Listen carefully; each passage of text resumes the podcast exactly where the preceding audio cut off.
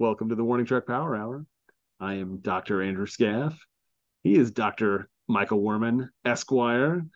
We're here today to talk about more NFL games over the last week. Week 13 is now in the books. We'll get to our picks, recap our picks from last week, and we'll take a little preview of next week's, week 14 in the NFL, and a little bit more about the Royals and their Rule 5 draft and their not-so-good draft order that was selected for them in the MLB lottery. But we'll start today's show in a little bit different place than we normally talk about anyway. The college football playoff teams have been determined.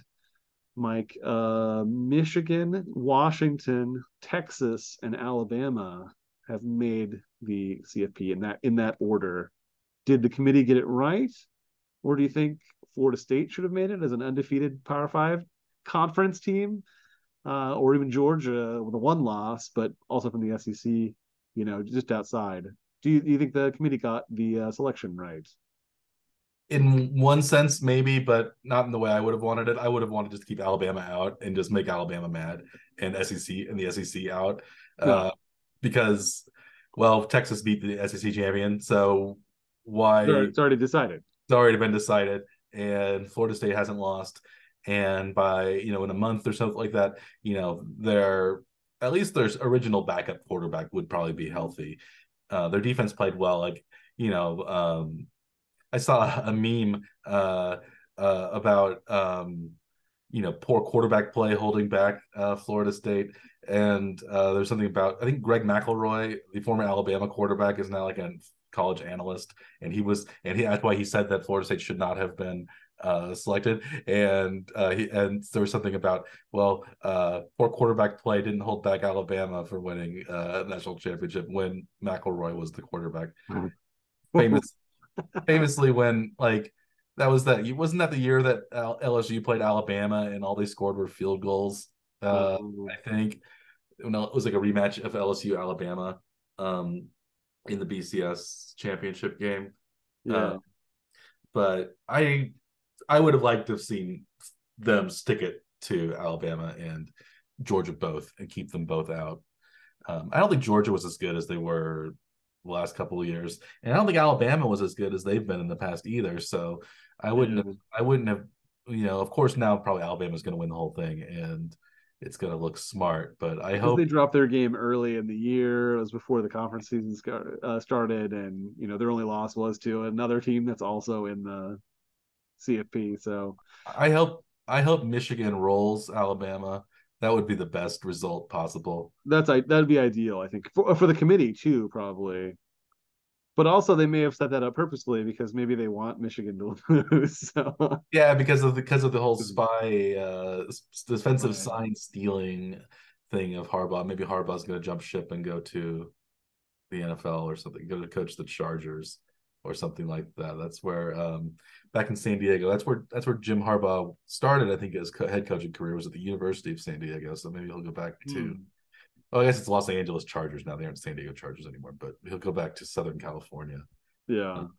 They're still the San Diego Chargers to me. It's so stupid that they moved. I still think of them as the Chargers, San Diego, yeah. Nobody likes them in Los Angeles. They are and nobody likes them in San Diego now either. So they just don't really have a fan base, and they've been kind of cursed since they left, especially. They've had very, very talented teams and not done very well. But I guess back to the college. Yeah. Do you think they did the right thing? Do you think Florida State should have been kept out?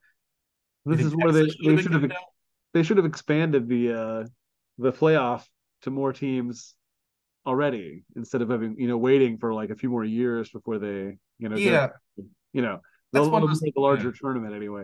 But yeah, because I mean the whole point of the CFP was to try to avoid having a no loss conference champion team being left out of this final tournament, and that's kind of the whole point of its existence was to make sure that didn't happen, and then they made it happen in this one. So it's a little weird that it did happen, but I mean you kind of see how it works though too.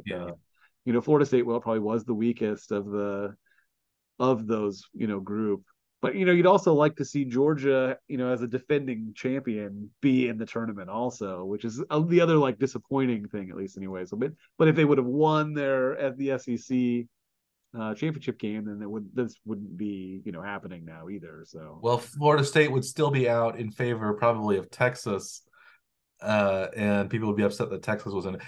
Of course, This was never a really good plan because there were five major the Power Five, and there are only four spots, so there could be five undefeated teams, and one team was going to get left out. So I think that was kind of dumb. But I think, especially when they say, "Well, we think that it's better to have more teams, but we're going to wait a few more years to implement it." I think that's what I don't get. Like, you made the decision, just go and implement it. Yeah. Why not? Well, like, we need all these logistical things, or like, I don't think they really do. They schedule other football games, and you know, they schedule NFL playoff games, you know, like a few days ahead of time because basically on the fly, because you don't know where they're gonna be, things like that. So it's not like it's that difficult to do. You just need the business guys and the attorneys to sit down and, you know, get everything. And you can just have those first round games that home team sites wanted, or maybe like the top, you know, four teams get home games and everybody else plays on neutral sites, which they already have, like, the neutral site locations set for for the playoff games, the top two, you know the two games that are being played as the playoff games, right? Yeah, so two more. It's just like, okay, well, the middle two sets of teams would play on those neutral sites, and then like the number one and number two teams play on their home sites, and you don't even have to have any additional sites finalized because those stadiums already exist for the home team. So you would have to, I guess it would be if you expanded to 8, you could expand it to 8 intermediately, right? So you'd say like Michigan and Washington would get home games, and then the 3 and 4 seeds, like in this case Texas and Alabama, they would play at wherever those playoff sites that are already chosen for the CFP games. They would use those two sites, right? And be the home team. And then 5, 6, 7, 8, who we don't have, you know, finalized because they don't pick those, but they would, you know, face whoever their opponents were at those, you know, whichever of those home teams are there, right? So do you have a prediction? Which teams do you think are gonna make it? I think I fully expect Alabama to beat Michigan just because that's what we, you know, see every year. Alabama sneaks in and they end up winning it. But the Washington Texas, I don't really know which way that one's going to go. Maybe I'll lean Texas because they're Big 12, but I don't know. I'm not sure. Yeah, I would like to see Michigan Texas in the final. I don't know if Washington's really that good. They had maybe Oregon a couple of times, but that was they didn't really play a lot of teams outside of their conference. So it's hard to say how good Washington really is. Maybe they're really good. Maybe they'll roll Texas, and maybe they'll roll Michigan or Alabama. But I think they were relatively large underdogs against Oregon in the Pac-12 championship game, and then it won handily though. So even though they'd already beaten Oregon once, and that was strange. I guess I thought it was a fluke the first time. Maybe they thought of Washington as a little bit like Colorado or something, where they had a early success and wouldn't be able to sustain it. So maybe staying in college football, but like one other little story that popped up this week. There was a relatively large number of people that have entered the transfer portal this year. Would you have a guess as to how many people have entered the transfer portal this year in college sports? College sports in general, or I think it's for all college sports. It must be. It's got to be, because the number is relatively large. High. So it's like, I would say maybe 500, but it's probably going to be higher than that. It's a lot higher, like many times higher. So this is like every college athlete wants to go to a different school, because I think it's the NIL deals that really fuel the idea that, we can get more, you know, endorsement money for my name, image, and likeness at school X than they can here at school Y. And I don't know if it's really the case or not, but I think it's just people chasing it. And it's maybe even more important than playing time is now. It's just you can kind of get more money from some local car dealership or local small business or something like that, which is really what most of these deals do. And they don't make a lot of, like, most of the players don't get a whole lot out of it, but some of them get quite a bit. But it seems like every Ohio State player seems like they're transferring through the portal, but I don't know if something's going on in Ohio State simply because they lost to Michigan a couple of times, or is Ryan Day maybe not very well liked? Yeah. So how many are transferring? The headline said nearly 3,000. 3,000. But and then I finally opened the actual article. It says, and this is just the 30-day winter transfer portal. And it says that 1,000, more than 1,000 players officially entered the transfer portal on Monday. So maybe the headline was about for the full season, and this is just the winter transfer portal. Mm. But still, 3,000 players. Do you think that is what they intended when they created the system to transfer from schools, to have that many players looking to move? No, I don't think they could have. I don't think they had thought about the NIL ramifications when that hadn't been passed yet at the point. Yes, was created. I think they just thought, well, people that are disgruntled, maybe want more playing time, or graduate transfer types people are thinking like that. They're gonna want to transfer more easily, and that it'll help them, because we say, well, coaches can transfer kind of whenever they want and switch jobs. Players should be able to do that too.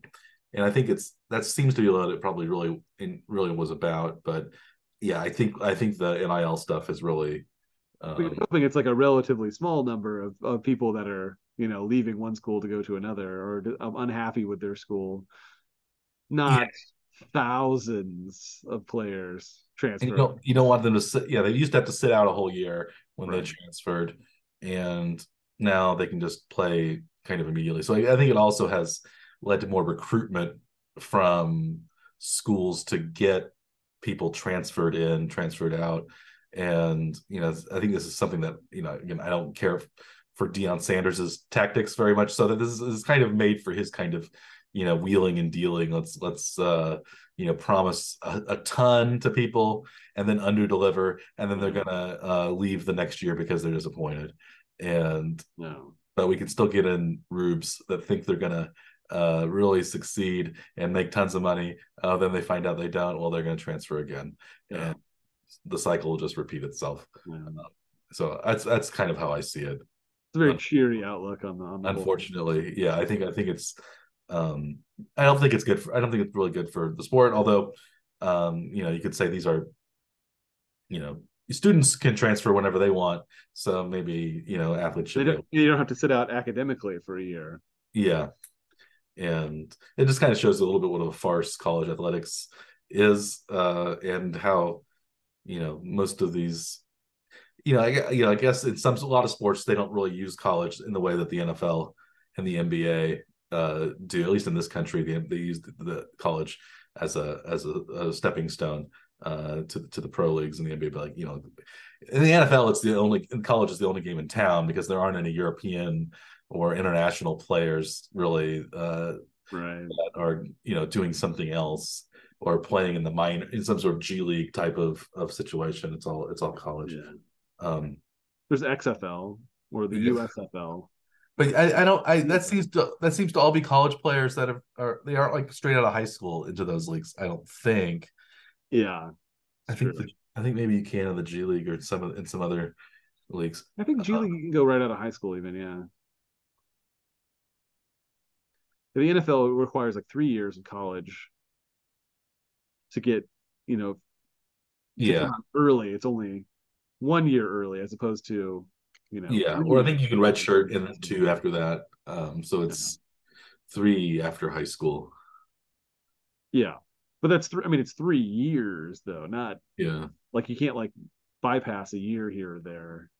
Yeah, at least in basketball, it's just the one and dones, right? So yeah, I guess, yeah, I don't know why that's, I guess that maybe you, I don't know. You had LeBron James did okay going straight in, and Kevin Garnett did okay going straight in, and Kobe Bryant did okay going straight in. So why are we making the? I guess there were some people that kind of burned out, but you still have those with the one and done. Well, really, it's the league is trying to save the owners from spending a fortune on guys that aren't developed enough to succeed. Yeah. So it's like a protection of money. They don't care about the players. Right. Yeah. Yes. Speaking of protection of money and not caring about the players, do you think that's what happened in the Chiefs Packers game on Sunday night, where the Chiefs perhaps were put it mildly, not the beneficiaries of some great officiating, and they lost to the Green Bay Packers 27-19 on Sunday night in the cold, in the not quite frozen tundra. What did you think of the Chiefs Packers? Chiefs are now down to 8-4 on the season, in into the 3 spot, out of the command of the playoff race for home field advantage and the bye. Yeah, had they won, they would have been number 1 seed. Still, they would have retained the 1. Instead, now are 3 game behind 2 other teams with only 5 games to go. It's getting a little trickier, especially with Buffalo coming up next. The outcome was very disappointing. I think the Chiefs played pretty well as a whole. They had a couple drives stall that were, unfortunate, obviously, and they had some strange officiating early in the game, even that led to stalls. Yeah, penalties on offensive linemen that weren't terribly strong, but you guys should get that a lot anyway. But still, they didn't. Yeah. They weren't able to finish drives early. They were only able to get field goals. They weren't able to slow down Green Bay. They just kind of let Green Bay churn and drive through the whole. Like, there was no time in the half. Like, it was possession. They had 2 possessions that half, and then they were able to kneel it down. That was the first game this year where there were that few possessions in the first half. So, it really pains me to say it, but I kind of feel obligated to, anyways. That LaFleur and Jordan Love actually had a good game plan, I think, to combat the Chiefs. Their game plan, right? So, like, they actually played well enough to protect Love enough that he was able to complete relatively short passes, but keep drives moving, and it wasn't a exciting game by any means, but they got the job done, and that's surprising to me even now, having seen the game and watched, especially after having watched Green Bay over the last season or 2, really, of struggling. Yeah, he had a couple of very, I think, fortunate completions that really changed things. Like this kind of third and long, they kind of just threw up in the air, and of course his guy got it. And then he had that touchdown pass that really probably should have been deflected or intercepted by the one of the Chiefs, but it didn't. But I think it also shows you maybe how poor the Chiefs wide receivers are compared to the Packers young receivers. They have Romeo Dobbs and Christian Watson, and 2 or 3. It seems like very good young receivers, where the Chiefs have Rashee Rice and they don't really know how to use them. And then they're, we're stuck with MVS and Sky Moore running after the ball, sort of, and knowing maybe where to go half the time. And that interception at the end was maybe a bad throw by Mahomes, but also maybe a bad route by Moore. It's hard to say. I think we looked at some stats, and I think Patrick Mahomes' quarterback rating when targeting Sky Moore is 50 this season, 50.2 or something like that. And when he's targeting Rice, it's like 121. So, and Kelsey's over 100. It's like it's the players that you think. Noah Gray is over 100, but MVS is low, and Tony and Watson is pretty low. Watson are somewhere in the middle there. Yeah, Watson's kind of in the middle, I think. But I think Tony was actually relatively high, right? But Tony was like 80, but that was probably he's only been targeted a few times, and one of those was that pick six, where, like, if you take out that first game, he's probably been pretty good. It's only been short passes really to Tony, but I am a little bit pessimistic about the Chiefs' offense lately, and I hope they can I guess the whole season I've been a little bit pessimistic. They just haven't been the same under Matt Nagy, and maybe it's because they got lucky last year without really addressing the wide receiver issue. But I think as much of it is scheme though, and they aren't there aren't very many easy throws that Mahomes can make. Like, you know, you see Watts, you know, you see Jordan Love making a lot of easy throws. You see Brock Purdy especially making a lot of easy throws and looking good. Jalen Hurts gets a lot of easy throws. But Mahomes, basically every completion to Mahomes, it's, you know, hold the ball for a while and wait for Kelsey to do his magic, or it's like get the ball into a very tight window or a big, you know, something like that. So it seems like you need it. It's reliant on a superhuman Mahomes, and when he's only adequate, the Chiefs aren't going to win. Yeah, or it's up. They are only going to win some of the time rather than most of the time. He's only just above average, not superhuman. Yes. Yeah. Speaking of that game, that was the final nail in the coffin in my terrible locks of the week. I was actually locked into that, I guess, that coffin. Fulfilling that metaphor, last week I went 0-3. You went 3-0. You're actually ahead of me now on the season. But I had Kansas City as they were 6.5 point favorites when I made the bet. In the end, it closed about 6 or 5.5, but they lost outright. So that was not a game where my bet was good. But how do you want to talk about you probably you're sitting pretty today. What was your first win of the week? My first one, I had Detroit -4.5 at New Orleans. That game was pretty close, closer than I would have liked anyway. But the Lions did hold on 33-28, giving me that half-point cushion on my 4.5 point spread. So I'll take that win. But that was much closer than I thought it would be. Did you watch any of that game? I saw some of it. Yeah, it was. Yeah, but it did essentially end on a 4th and 6 on the Detroit side of the field for New Orleans, unable to complete the drive. Yeah, so you pulled it out though, Dr. Scaff. Yes, I had a similar finish to one of my games where they couldn't, or both of my other games where the teams should have been able to pull it out but didn't. I had Denver. They were 3.5 point underdogs to Houston. They lost by 5. Russell Wilson led. They started out really, really poorly. It looked like Houston was going to blow out Denver in that first half, but then Denver kind of clawed their way back into it because I think Denver's a better team than Houston, but they couldn't. Their last drive stalled, and then they threw that intercept. Then Russell Wilson threw the interception in the end zone to seal it. They were down by 5, so they needed a touchdown to win. So had they just been able to kick the field goal to cover, I would have won. Just like in the other game, we'll talk about, if they'd been able to kick a field goal to cover, I would have won. But they needed touchdowns instead. Trying to win, they weren't trying to win your bet. They weren't trying to just cover the spread. Unfortunately, they weren't playing the Sean McVay long game. That way. So yeah, Denver I think lost 23-18, I think was the final, something like that. And 22 to 17, excuse me.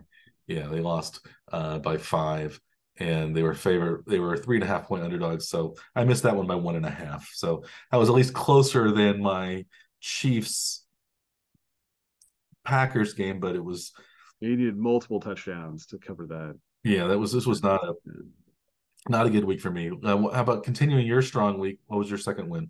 My second pick was Miami -9.5 at Washington, and that game was not very close.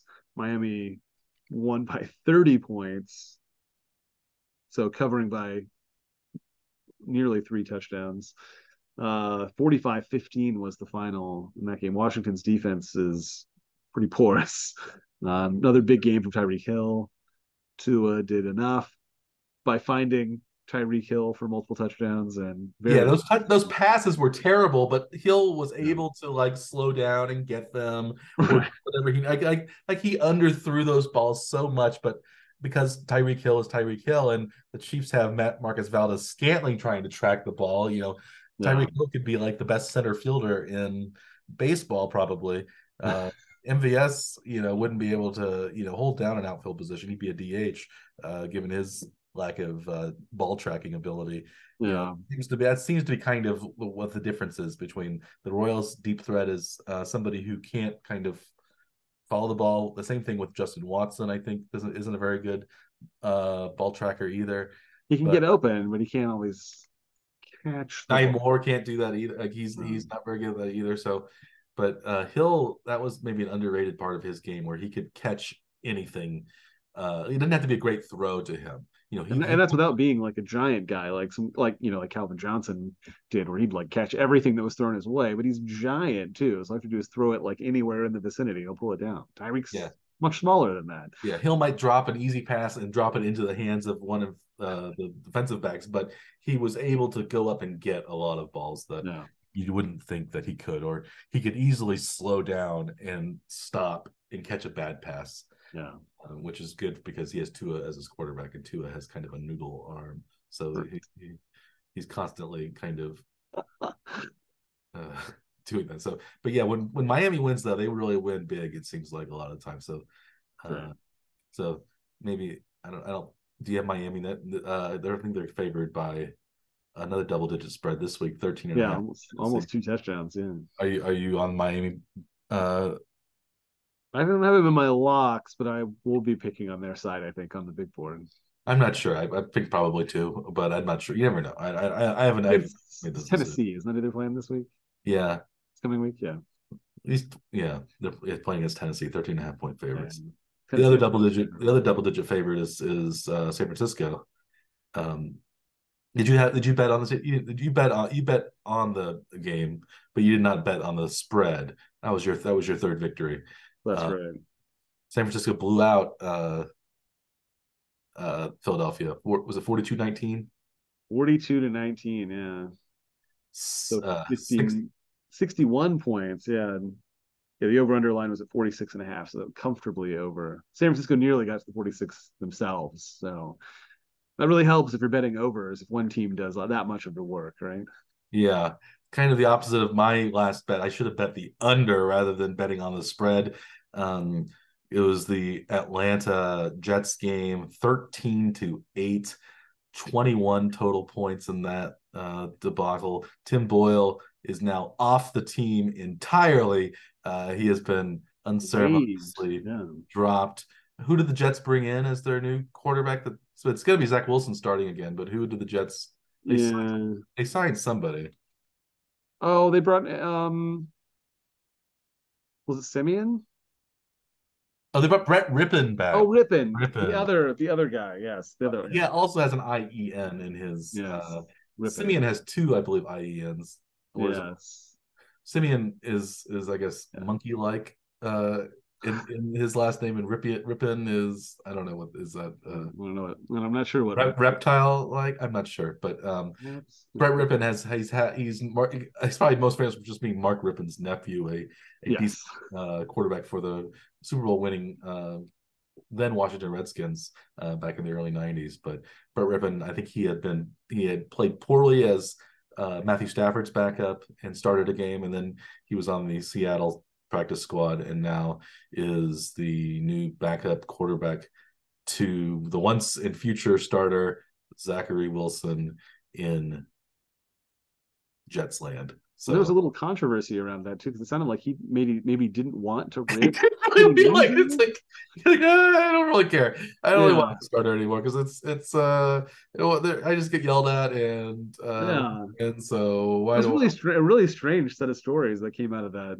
And that it makes you wonder: is Robert Saleh is his job in jeopardy? You'd have to think there's some risk there for him. Yeah, it's keeping his job anyway. But were there any other games? Oh no! So I guess to recap then, right? I was 3-0, now 21-18 on the season.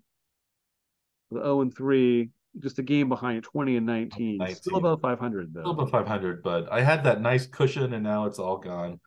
And now I'm looking up at you, just like I am on the big board where you were a winner again and I was a slight loser this week overall. So you're I believe on the ESPN spread pool, you're in the 97th percentile. So you're in what you should be a professional gambler. You should stop whatever the scientific silliness you're doing, Dr. Scaff, and go all in to Las Vegas, gambling, at least Reno, and really tear it up on the sports books. Yeah, I can be sports betting in Kansas. Like my office is in Kansas. I could be. Oh, I guess you could do that too. Doing that from the app anyway. I'd rather see you in a visor chopping a cigar. Yeah, that would be more entertaining. I was up another $850 this week on the big board, which is a 22% profit on the week of bets anyway, which is not too shabby.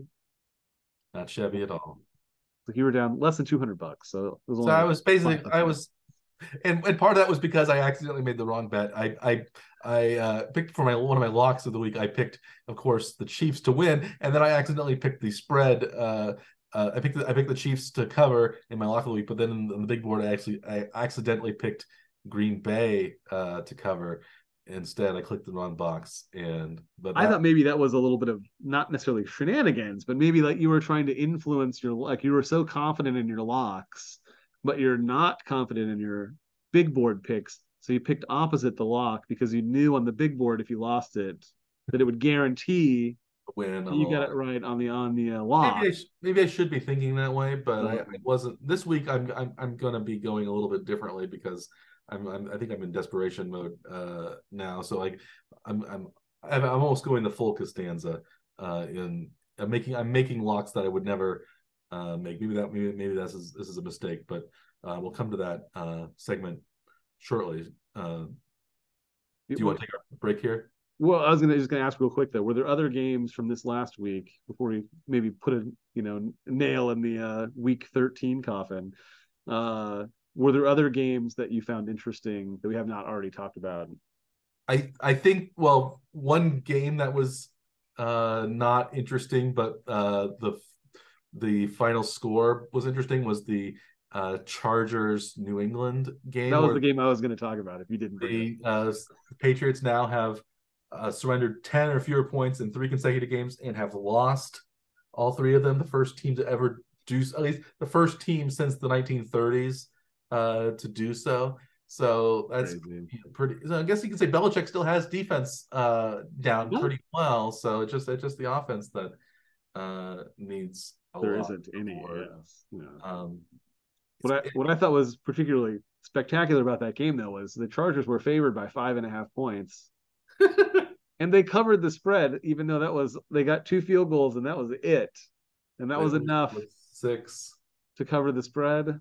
They did the absolute minimum, and we both picked that game. I think fully correctly. I think we had the Chargers covering the spread and winning, and the under, and that was like wasn't really an interesting game at all. But it was funny that we both thought it was going to be a low scoring game, and we thought the Chargers would cover. I don't think we would have picked the final an exact score of 6-0 though. I don't.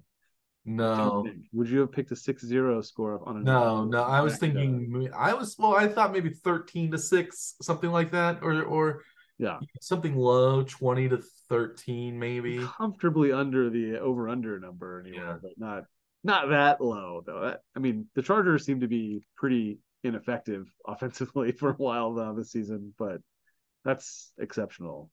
Yeah. There were also a couple of interesting games. The Monday night game turned out interesting because, well, we have Trevor Lawrence getting injured for Jacksonville. It doesn't seem to be as severe an injury as like Joe Burrow's was, but we also have a backup quarterback in Jake Browning playing very well for Cincinnati to carry that victory. So, the teams that the Chiefs are going to play later in the year, Cincinnati, they thought, oh, well, without Burrow, they're not going to be very good, but maybe with Browning, they are, the Chiefs' schedule might be a little tougher coming up, than maybe they had thought. So, this is one of those times where it seems like the offense probably needs to, get it in gear. Yeah. Yeah. So many injured quarterbacks. Indianapolis is in playoff contention with their injured quarterback. We have, you know, Minnesota the same way. We have lots of teams are playing pretty well. Cleveland playing pretty well despite quarterback injuries, but it seems like there have been a lot of those. Fortunately, the Chiefs mostly haven't had that, although Patrick Mahomes is on the injury report because he has a pec issue. Maybe he strained his pec in practice or in the game. Oh, I heard that, yeah. Yeah, I think he's going to play, but I think that he was listed on the injury report. I think some teams are probably on edge about listing injuries because who was it? Joe Burrow situation, because he had that brace on his wrist. Maybe a soft cast on his wrist and was not on the injury report. And then, of course, he gets injured soon after that. So was it the wrist? Yeah, was he aggravating in the game injury, or was it just a coincidence? But yeah. Yeah. But, I mean, that is a finable offense, I believe, in a league for, not reporting injuries. Yeah, for trying to screw over the gambling community. Right. Yes. All right. Before we move on to baseball, I think we're going to take a quick break. Yes. I will be in a different setting, I believe. I'll be wearing the same clothes, but I'll be in a different place when we come back. Okay. Sounds good, Dr. Scaff. I will see you shortly. Yes. And we will resume this Warning Track Power Hour. Welcome back to the Warning Track Power Hour.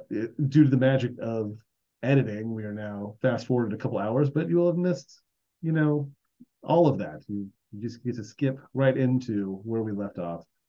Mike, the Royals had a little bit of a mishap, I guess, for their season efforts. The winter meetings now, we've had the draft lottery. The Royals were at a top 3% chance at the number one pick, and it did not quite go that way. They fell from, good chance at number 1, 2, or 3, fell all the way to 6. Worst of the other two teams that were tied with then too. So disappointed with that outcome, or was that kind of what you expected to happen? I guess both. I'm disappointed that the Royals always blunder when it comes to lottery. It seems like they can't figure out how to get one of their ping pong. Do they use ping pong balls in the MLB? I think so, but I've not actually seen the draft to know what they do. I don't know if they actually have it's just combinations. So numbers correspond to something. I'm not sure how they do it, but they actually may have been lower if Washington had actually been eligible for a pick, because I think Washington's numbers came up twice ahead of the Royals too. So but they had their picks voided because the new rules don't allow lottery picks too many seasons in a row, which Washington had. The first 2 years, I think they had lottery picks, so they were excluded by rule from the lottery. So, and their number actually came up number 1. Oh, that's too bad for them. Was voided, which then gave the Guardians the number 1 pick. And then it came up number 2 again, also voided, and then an even lower percentage chance. Cincinnati Reds with above 500 record this season got the number 2 pick. So it seems there is no advantage at all to being. What's the point? Yeah, I don't understand what the point of a draft is if you're not going to try to even the teams out, because there's one team that doesn't need the number 1 draft pick. It's the Guardians, because they know how to draft people and develop people wherever they pick, and they're usually. This was a kind of a down year for them, I guess, but usually they're challenging or have the lead in the division and in the playoffs. So. Yeah. And then the Reds were over 500 this year. They already had Ellie De La Cruz as one of their top prospects. Wasn't he the number 1 overall pick, or it was a really high, maybe 2 seasons ago? But yeah. So it seems like there's a lot more volatility in the baseball lottery than there is in. I use international free agent was De La Cruz, who's an international free agent. Oh, okay. But it seems like there's a lot more volatility in the baseball lottery than there is in the NBA lottery, because it seems like for the most part, the NBA draft lottery, the worst team usually ends up winning. It's sometimes they get down to 2 or 3, but they never seem to drop much, and it seems rare that, you know, playoff teams get the number one overall pick or perennial playoff teams. I guess the Spurs none of the teams playoff team. The MLB like excluded all the playoff teams from the lottery. Yeah. But yeah, I mean, but the gap between when a draft happens and when the draft pays off for a team is much longer in Major League Baseball than it is in the NBA. So it seems like even more important to make sure the bad teams actually get help. You know, since it takes longer to develop. Yeah, so it's really unfortunate. That's what it was. I know you and I, we looked at the numbers, I think, during the year, and we thought it was dumb to tank in baseball because the odds weren't that skewed to favor the worst teams. It's like, it doesn't seem like there's any, like the real cutoff was like, you know, somewhere around 10th worst. Like beyond that, your odds are pretty low. But Cincinnati was below that and still managed to get in. I think they were 12th worst and got the number 2 pick. So it didn't really make that much of a difference. It seems like something we can blame the Astros for as well, because, you know, they cheated, but then they had like the most sort of notorious tanking strategy for years, and they ended up becoming a really good team because they had like 3 consecutive, maybe 4 consecutive 100, well over 100 loss seasons, and they just multiple number ones. Yeah, Baltimore kind of did the same thing, and now they're reaping the benefits. But now, of course, when the Royals are terrible, they don't get. Even when they were at their worst, I guess they only got the number 1 draft pick that one time, and it was the Luke Hochaver year. Unfortunately, it was not the Bryce Harper year or the, you know, the can't miss Manny Machado or David Price year.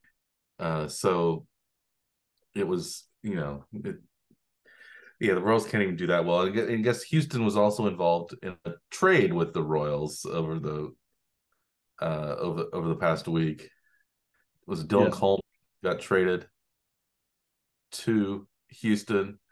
Do you think the Royals are going to? You know, so they think they're winning on that trade. I mean, it's Houston, you know, seems okay. Well, they traded down to a double-A pitcher, who I think is the starter, but his strikeout numbers look pretty decent. But, I mean, who knows? He's still 2 years away from being a major league player, you would assume.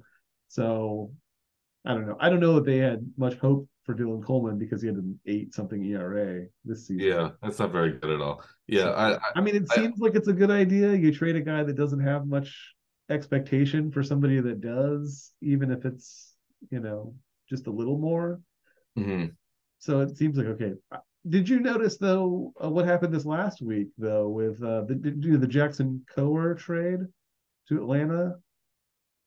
That Atlanta then packaged Kowar with another failed major league prospect to, and they sent the two of them to Seattle for like Jake Kalanick, who was Seattle's like number 1 prospect 2 years ago, and then had a good, like a not so great start to last season, and then it was injured.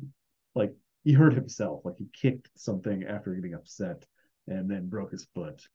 But they, you know, they packaged the guy that we sent to them just a week ago for a much, you know, better prospect. So the question that I would have for you is why did the Royals not know that Kalanick was available and traded Kowar and some other failed prospect to Seattle for Kalanick himself instead of like piddling around with these like minor league, you know, maybe has a shot at being a middle end guy versus a guy who, you know, is a major league outfielder at least. Anyway. Well, I guess the Royals did trade Kowar for Kyle Wright, who was a 20-plus game winner a couple of seasons ago, right? But injured and missing an entire year. Yeah, so I guess there's there are pluses and minuses, I suppose. Yeah. But he was, I guess they had it. I guess so. It seems like Kowar has been involved in some high-profile trades then for the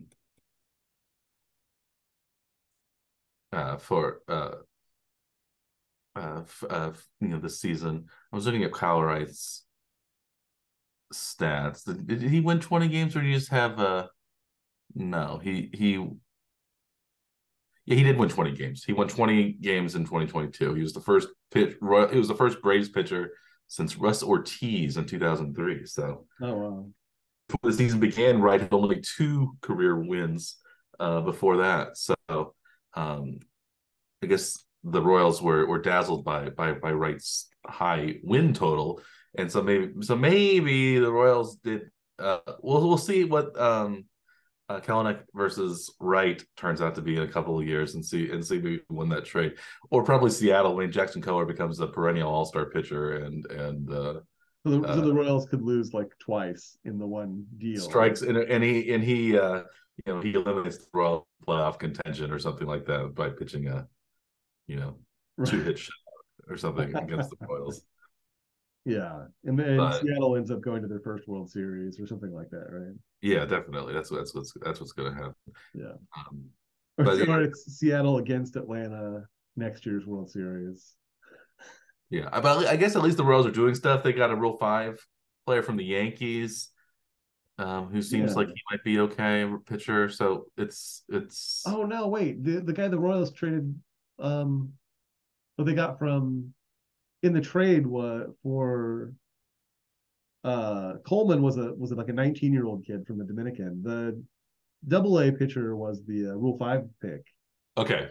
Yes, that's it. He's the Rule 5 guy from the Yankees. Yeah. Sauer. Yeah. Yeah. Yes, Matt Sauer.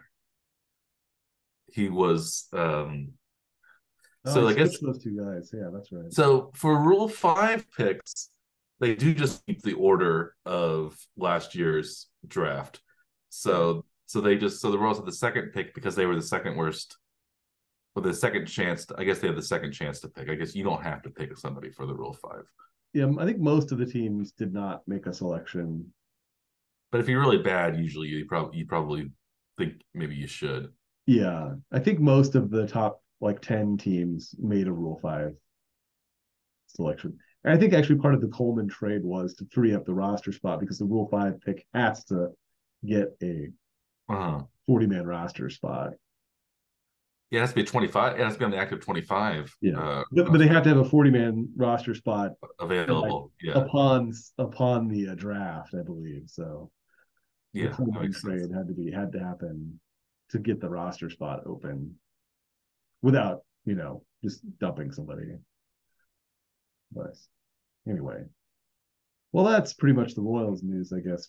At least they're sort of doing something. They're doing something on the home front with the new stadium, but that's neither here nor there. But it seems like at least the stove is beginning to be at least lukewarm in the it's on simmer, maybe. It's on simmer, yeah.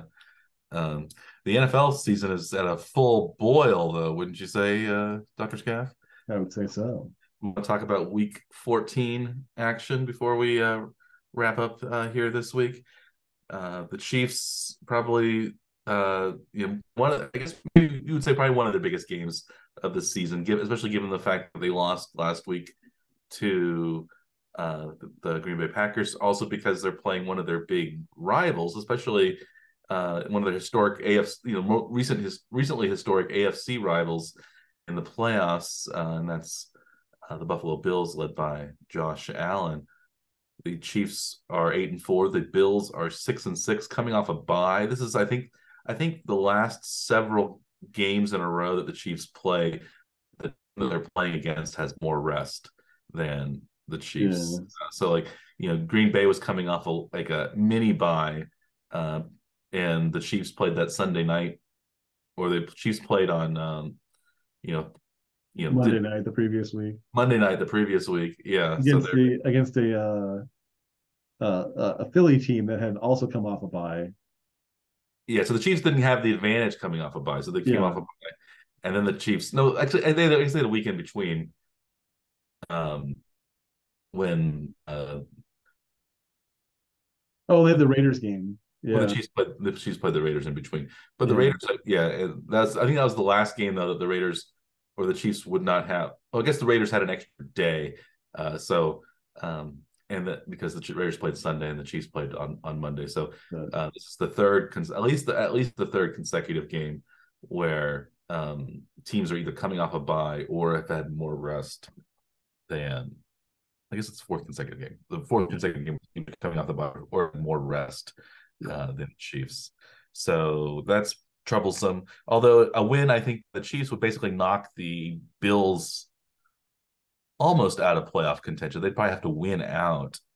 They'd have to be. I think 10-7 is going to be the lowest, unless you win a division with a 9-8. But that doesn't look likely.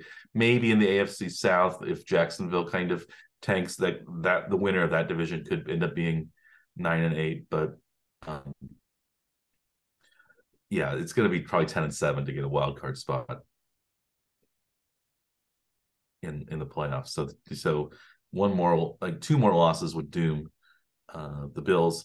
Similarly, that's what's happening with the Bengals. You know, they were they're 6-6 too, and you know, with Browning playing so well last week against Jacksonville, you know, the Chiefs' upcoming Bengals matchup in a couple of weeks, that looks a lot tougher maybe than it did a few weeks ago too. So the Chiefs really, I think, need this game pretty badly. So do you think they can pull it up? The Bills have beaten the Chiefs, I think, 3 consecutive times in the regular season. Yeah. At Arrowhead. Yeah, because they almost always play them in Arrowhead too. At least, they played Arrowhead the last 3 or 4 times, and the Bills have won each of the regular season matchups at Arrowhead. Yeah, it doesn't seem like Buffalo is quite as formidable this season as they have been in the past, but you know that they have this game circled, and it means a lot to them because they're on the verge of being knocked out of the playoffs. So it's not gonna be easy. I think that they'll win. I think they're favored in the game by a little bit, but I don't know. The season's been so weird for the Chiefs that, you know, they seem like they're right on the edge of righting the ship, and it seems like they've done it a few times, but then they kind of come out flat again in the next game. So it's been, you know, not super smooth, I would guess. I guess you could say. And I think there's a few more injuries that they're dealing with. Tranquil, I think, is maybe likely to be out with a. But perhaps Bolton will be back though. But Nick Bolton, I think, is practicing again, hopeful to be back on the field. Yeah, Pacheco is out, but perhaps McKinnon will be back. So Pacheco he hasn't practiced this week yet. I don't think. Holmes has been banged up a little bit, like we mentioned earlier. So it's that time of year where most teams have injuries. The Bills have been banged up a lot. So secondary, especially the defense, Matt Milano is out. So he was their best linebacker, and some of their secondary is kind of dinged up. So this could maybe be a good game for the offense. But it's also, the Bills offense might be better too, because they've had another couple of weeks now to work with their new offensive coordinator, Joe Brady, after Dorsey has been out. So maybe they're going to be humming a little better. But I think I'm not sure if I've cursed the Chiefs or I have guaranteed them a victory, because I decided to make the Chiefs one of my locks of the week this week. I picked them. The Chiefs are favored by 1.5 points at home, which means they think the Bills are a better team right now on a neutral field than the Chiefs, and so I don't really believe that's the case. But I think a lot of people are very down on the Chiefs simply because they had a bad game last week, and I think looking at last week's game is not always a good measure of the next week. I think Mahomes rarely loses 2 in a row, so I think I like the Chiefs minus 1.5 as my first lock of the week. I think my first lock of the week is the Rams Baltimore game on Sunday at noon. The Rams have been playing a lot better recently, scoring some points the last few weeks, much improved over their previous several weeks' play. And Baltimore is coming off of a bye. I kind of expect this to be a little bit of a higher scoring game, so I think I'm taking the over in this one. It's a pretty low number, only 40.5. 40.5, yeah. Stafford's been healthier, so I think the Rams can score some points. Kyron Williams back, too. Williams is back. They sparked the team offensively. Yeah, Nakua and Kupp and Atwell, they have a lot of good receivers on the Rams, and I think the offense for Baltimore's been humming quite a bit. So I guess Mark Andrews is out. That's the biggest problem that the Ravens have. But Jackson has been healthy, so you can think at least 40 points is only, all it has to be is 21-20, and it'll be over. So 24-17 would be over. Scores like that. So I think that's a decent bet. Over. I'd be a little surprised if somebody doesn't end up. One of the teams doesn't end up around 30, though. That's what I would expect to see. And then it's just the other team just has to be not terrible. Yeah, the Baltimore's favored by 7.5, which seems a little high to me, but maybe not. The Rams just put up 36 points against Browns, who were supposed to have a good defense. Yeah, the Baltimore, when they win, they really win usually. So they're also a little bit of a Jekyll and Hyde team though too. They lose to the Steelers, they lose to the Colts. Right. Although the Steelers and the Colts have turned out to be decent teams, but they are in the same league as some of the other teams. But that unknown part of it is why I didn't want to pick this. The spread as one of my locks this week, but the over is what I think. The over is a good one. Sorry. I actually went with an over as well as one of my locks of the week, and this over number is much higher than 40.5. That is actually an over a 51.5. Ooh, which is one of the highest over unders we've seen for a while. It reminds me a little bit of that Chiefs Rams game from a few years ago. I think that over under was like 54.5, and I think the Rams scored 54, and the Chiefs scored 51 that game. So it was a really high over-under in that game. This game is the Philadelphia-Dallas game at Dallas. Dallas tends to score a lot at home. Philadelphia has a strong offense. Or even if it ends up being a blowout, like last week with the 49ers and Eagles, that was 42-19, so that was 61, so that would have been comfortably over. So, I think they can sometimes give up a lot of points. Dallas. And Philly can sometimes give up a lot of points, and Dallas can also give up a lot of points. So, I think it'll be a shootout. I think it could be 34-27 wouldn't be an unlikely score. So that would be over. Even 34-20 would be over. So I like over 51.5 there. I think just two weeks ago, I think what the Philly-Buffalo game was like 37-34. 37-34, yeah. Which 71. Is well over the 1.5. But, they've been playing games in those numbers recently against similarly talented teams. So in Dallas, that was 41-36 over the Seahawks last game on Thanksgiving. So again against Seattle, who's not been the game after Thanksgiving.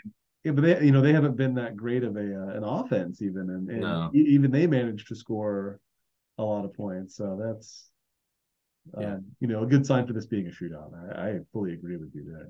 And a lot of the NFL games have been not just high scoring, but like really high scoring, like, into the 70s, 60s and 70s. So 51 points sounds like a big number, but it's maybe not actually that big of a number for an over-under, especially as low as we've seen some of the numbers go, and then scoring less than that too. Like the, Chargers, New England 6-0 game. 6-0 game.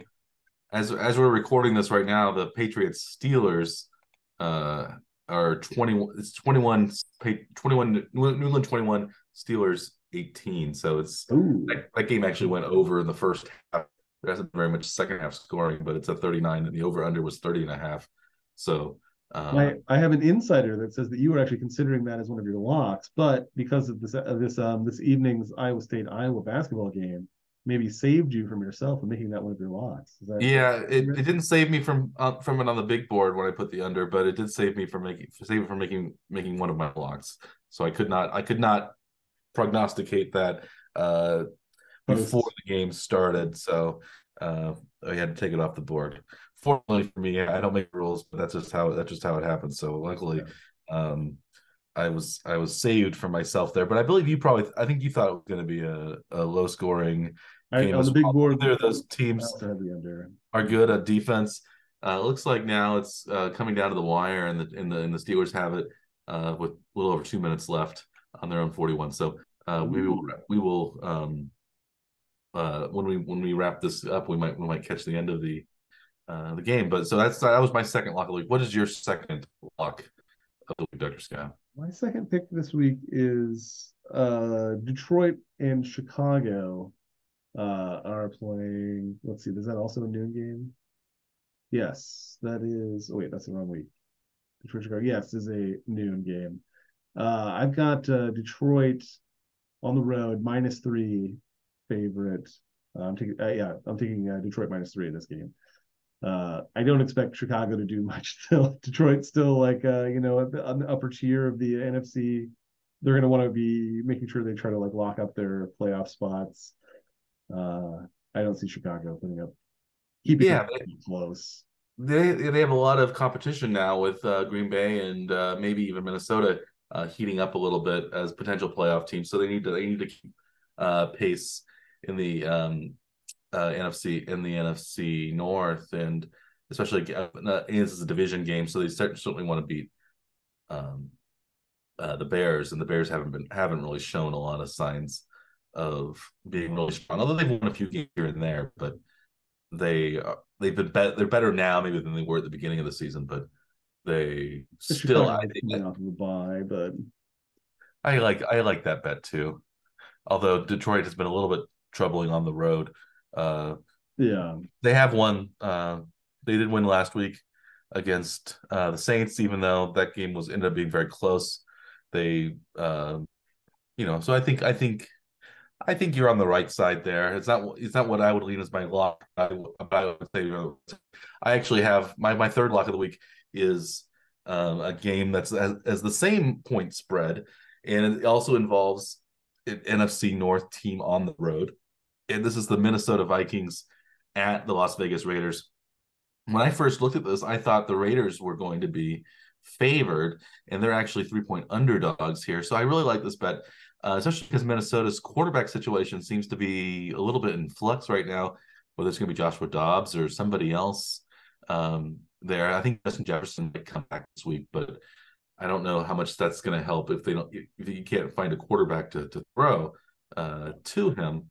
And I like the Raiders. They're 3-point underdogs at home against a Vikings team that I think is a little bit it's a little up in the air who's going to be the quarterback. And I think the Raiders are they're coming up a bye, and they're a little bit better I think than what people give them credit for, especially with Antonio Pierce kind of coming in as coach. So I like the Raiders here especially with the 3 points. So I like the Raiders to cover at home +3. How about your third and final lock? My final pick is, again, betting against the New York Jets, who I've done many times this year. They're also at noon on Sunday playing Houston. Houston's a 3.5-point favorite in this one, which I think is close enough. So I'm taking Houston -3.5. Houston -3. Final lock. I think that's a good bet. We don't even know I guess it's going to be Zach Wilson as the quarterback for the Jets, but he doesn't seem to really want to have the job, at least according to recent rumors anyway. And CJ Stroud has been playing pretty well. The defense for the Texans has been pretty good. So, if the offense can figure out the defense well enough to get the lead, I think that could be a good bet. The Jets do have a strong defense, but they have had such a weak offense. They've been a little bit like the Patriots in a lot of ways. not being able to hold teams down, but not being able to score really themselves. So unfortunately, the Jets don't have Bailey Zappi as their backup quarterback to come in and replace. I guess they had Zach Wilson, who's maybe about as good as Bailey Zappi and about as good as Michael McCorkle Jones. It's hard to tell those three apart sometimes, I think, but we'll see how that turns out. I think you have a good shot there. Are there any other games that you're interested in watching next week? I think there seems like there are some pretty decent games. I think the Seattle San Francisco game on Sunday afternoon should be pretty good. The big spread, but I think Seattle showed that they could hang with Dallas, so maybe they can hang with San Francisco as well. And I think it's going to be really interesting to see what Jacksonville does now that Trevor Lawrence is likely to miss some time. Yes. You know, how their backup has some NFL experience, but yeah, CJ hasn't had a lot of success though.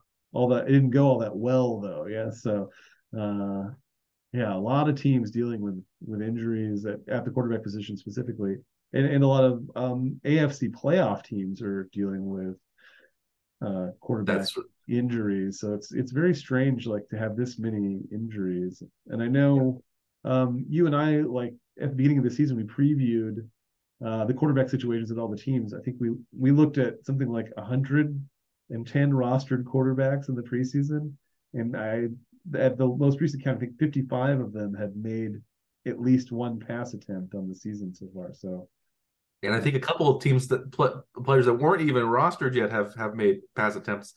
Joe Flacco was one of those. I think it was just Flacco was the only. Just Flacco. Wentz of actual quarterbacks. Wentz hasn't made a pass. I guess hasn't made a pass yet. As Stafford's backup, but one of his other games that involves sort of backup quarterbacks of AFC playoff contenders is the Indianapolis-Cincinnati game, I think, is an interesting one, where we have Gardner Minshew against Jake Browning, and Browning had a wonderful game last week against Jacksonville. Is that just a flash in the pan, or is he maybe a solid quarterback, or does maybe this show if Browning can be just as good as Joe Burrow, does it just mean Joe Burrow's a system quarterback in Cincinnati, because he has all world receivers to throw to, and it seems like maybe anybody can thrive if they're throwing to Jamar Chase and T. Higgins.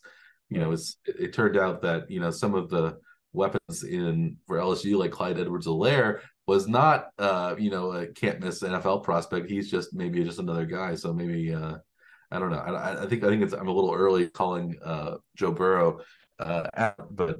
I don't really care for Joe Burrow, so maybe that's why I don't care for his demeanor and his Kevin McAllister looks. So but I think if Browning can be successful, that's an interesting problem for Cincinnati to have. I had one question for you too about the dueling Monday night games. Do you like that? Having two Monday night games at the same time slot, does that seem unnecessary? No, I don't like that at all. I would, if I could do it, I would have as many different time slots as possible for games. So you could essentially, if you really wanted to, you could watch every NFL game. That would be my ideal, because I would watch them.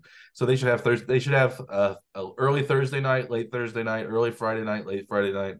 Especially now, because there's no more high school football, so they should be having Friday night games. That's what the idea was. Well, we don't want to interfere with high school football, because that's as American as apple pie. So we don't want the NFL games there. But now, you know, high schools are all done. Now we're playing on Saturdays because colleges are done. So why not play on Fridays too? And so, you know, Thursday, Friday, Saturday, Sunday, Monday. So they could have, 5 days a week basically that could have football games. And if you have two, 13 or 14 like distinct time slots out of that, you could at least have two. Thursday, Friday, Monday, you could have two for sure. So that's six, and then Saturday, Sunday, you could have at least three. Maybe a fourth if you're really... If you want an early morning game to start at, yeah, you can overlap. 10 o'clock or something. Yeah, 10 o'clock, 1 o'clock, 4 o'clock, 7 o'clock, yeah. And then even 10 o'clock. You could have five slots. You could have five slots on Sunday and Saturday. So you could have, especially if it's a late coastal game, you could have every game being played because it would be 16. Two Thursday, two Friday, two Monday. Yeah. So that's 6. And then 5 Saturday, Sunday, 5 each Saturday, Sunday, that would be 16. So every team could play in its own unique time slot. So that's what I would do if I were the NFL, but I don't think that's going to happen. Yeah. Can you come up with 16 different networks that would host, or would you have like the same? Well, I think that the same networks would host all, because that's what brings in the ratings. So like, you already have CBS and Fox and NBC and ESPN and the NFL network, so that's 5 networks that already host the games. I think they could divide those among themselves. I think, and then Amazon gets and Amazon too. So you could have an Amazon game. So yeah. I think Amazon would love to have a doubleheader on Thursday. You could get like a Univision or a, like 2 more at least. Then each network could have 2 games that they host. Yeah, TNT. Right. I guess maybe would want like some cable network, but yeah. Netflix, who knows? We really should do something like Univision though for one of them, to have like a Spanish language broadcast game only in Spanish. Yeah. So like you'd have to watch it in Spanish. I think they should do it. Why not? It's more of an outreach kind of thing that way too. Well, we have Americans might learn a little Spanish too. Yeah, well, I like or would you have a mandatory Nickelodeon slime game? Would that be fine? That's what they want to do. Yeah. Yeah. Well, we were coming up with lots of great ideas here tonight. Do we have any other great ideas before we sign off? I've reached my quota of great ideas for the day. Well, I think our 16 time slots in a week is something that the NFL should definitely check out, especially later in the season if they want every game really to shine on its own, which I think it could. And if they go to that. We have it on video now here. We'll submit this back to the league saying, like, we obviously came up with this idea. This is our intellectual property. We should be handsomely rewarded for our thoughtfulness and our research. Yeah. Thought of it. It's our idea. Yeah. And then they could have the Sunday, Monday, happy days kind of song. Thursday. They could just skip Tuesday, Wednesday. And... Yeah. Tuesday, Wednesday, other days. No. Tuesday, Wednesday, mild. So day looking forward to the later games days. But yeah, that would be. And then they could shuffle it so like the teams that played on Thursday would play, the following Friday. Move it up a day or so, or you could figure it out. It would be. So it wouldn't be too disadvantageous for teams. You wouldn't have a team play on Monday night and then have to play again on Thursday night or Friday night. You can those two at least wait till Saturday or Sunday. So, but these are great ideas. These are the type of great ideas we always have here on the One Drug Power Hour. And if you watch us, you're one of the select few who has really gotten on the ground floor and has seen how great this program can be. So we appreciate your viewership, your listenership, and we hope that your teams do very, very well, even if they aren't singled out as the lone game of their own time slot. But the Chiefs will play on the national time slot for CBS at least. It'll be their big national game with Jim Nantz and Tony Romo. So most of the nation will be tuned in to that game probably. Although I guess San Francisco and Seattle is a pretty big game that people might be watching as well. So in the afternoon session, but we have lots of great games in store. Next week we have the NFL season is really. Heating up, and we'll see what the playoff situation is. next week again on the Warren Trade Power Hour, and we'll see if the Chiefs can maybe get closer to that all very important number 1 seed that they've been really wanting to have and have had quite a bit over the past several years. So that's what we have to look forward to. We do have, I guess, our regret is that our show couldn't last longer, but such is life. We have to end it now. And as always, I am Dr. Michael Worman, Esquire. He is Dr. Andrew Scaff, PhD. We are the Warning Track Power Hour. Please like and or subscribe to our YouTube channel or our podcasts on a variety of different services. So you can find us in many places on the old interweb. So until then, next week, we wish you a good day.